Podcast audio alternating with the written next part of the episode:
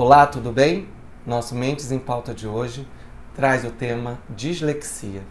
Tudo bom, Bia? Tudo, muito Nós familiar. somos- é, muito familiar. Nós somos disléxicos, né?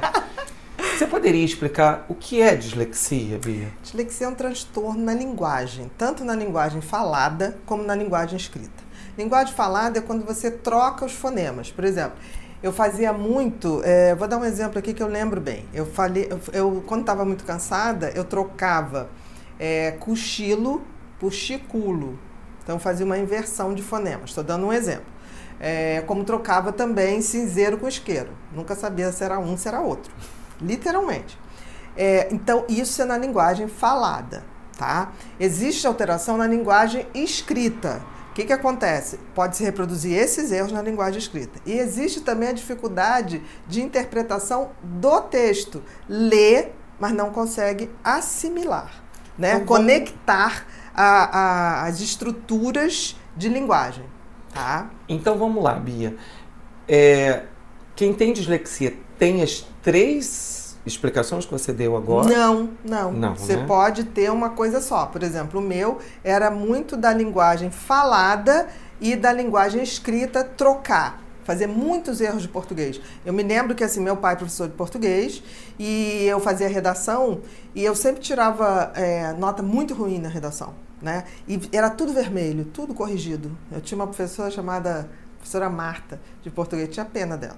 Né? Porque assim, depois que eu via, e eu fazia a redação muito feliz, porque Como eu achava que tava estava fazendo uma coisa linda. E aí teve um dia que eu cheguei em casa chorando, porque eu tinha tirado quase zero de tanto erro de português. E aí minha mãe foi pegar a redação e foi ler. Aí minha mãe olhou e falou: Minha filha, sua ideia é tão bonita. Né? Eu entendi tudo que você quis dizer. A gente vai ter que batalhar agora para não cometer tantos erros, senão o professor não vai olhar a sua ideia, vai olhar o seu erro. Você está sendo julgada pelo erro. E aí começou a se fazer lá em casa, domingo eu tinha que entregar uma redação, tinha que entregar uma redação. E aí eu fui, de alguma maneira, me corrigindo. Eu acho que meus pais nem sabiam que eu tinha dislexia, mas eles foram indo pelo lugar certo. Eu percebo que a minha fala é uma fala tranquila. E o que hoje não mais.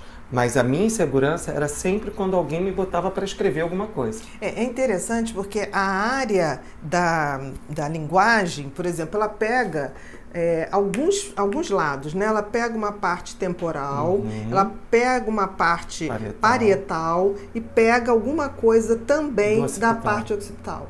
Então você pode ter dificuldade de identificar um fonema num, no outdoor, por exemplo, Uhum. e fazer uma leitura tosca.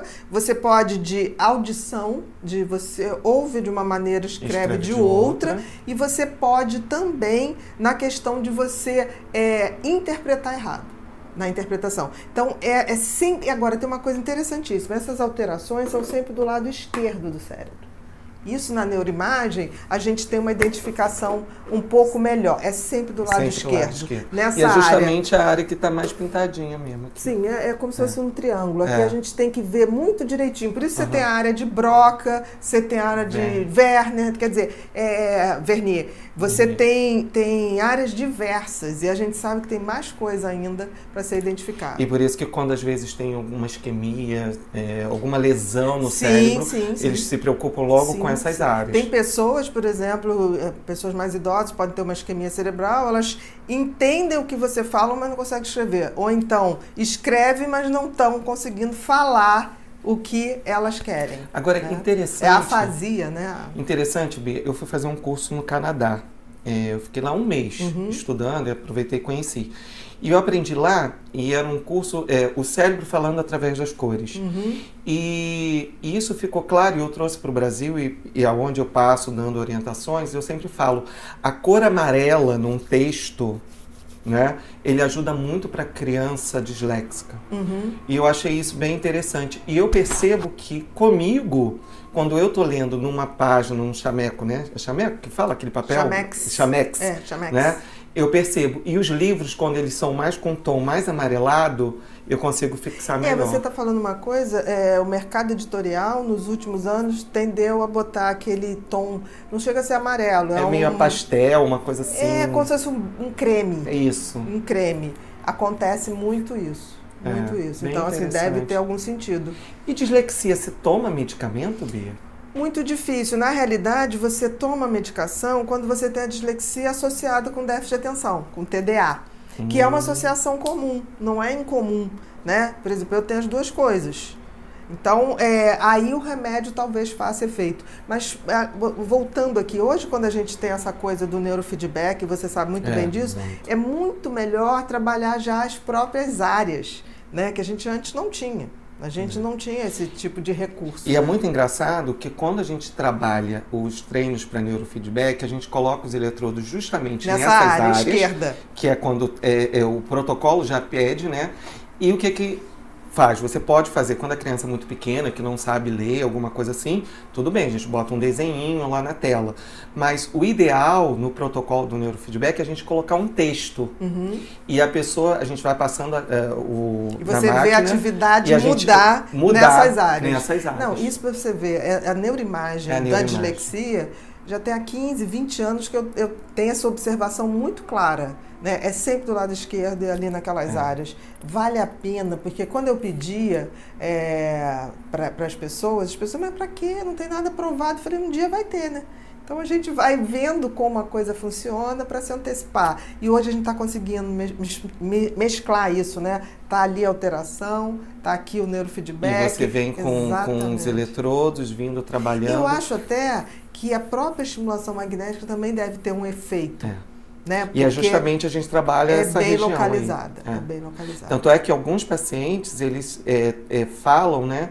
que eles melhoram, além da, do, do, do, potencial, do, do ânimo deles, eles dizem que ficam mais dispostos na parte cognitiva também. No coisa sentido, de leitura. Ah, no sim, sentido sim. de Você leitura. está falando da estimulação. É, exatamente. Sim, pode acontecer. É. Principalmente se você pega do lado esquerdo, né? É. Que é a região F3. F3. Que acaba. Que é, vai, expande, né? Expande, Porque... né? Que, que é, sai dali aquele, aquele estímulo magnético para todo o cérebro. Eu amo neurociência. Eu acho Não, que é. cada vez mais o desenvolvimento está melhor. Não, e eu acho que assim, a gente vai ter um futuro muito bacana, porque eu acho que a neurociência vai entrar é, na pedagogia das crianças.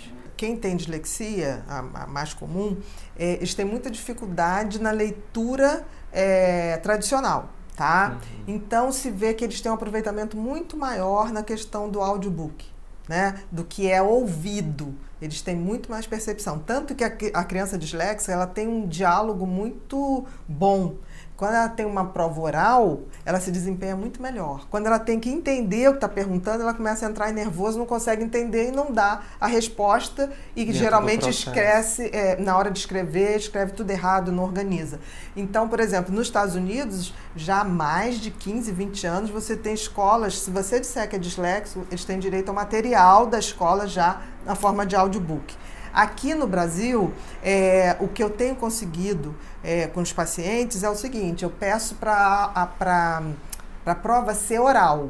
O professor pergunta, aí a criança entende o que, que você está querendo dela. E aí ele responde oralmente. Responde, responde oralmente. Claro que com matemática isso fica mais difícil, mas isso é um treinamento até a gente ter o, o tratamento para que ele possa então se autocorrigir.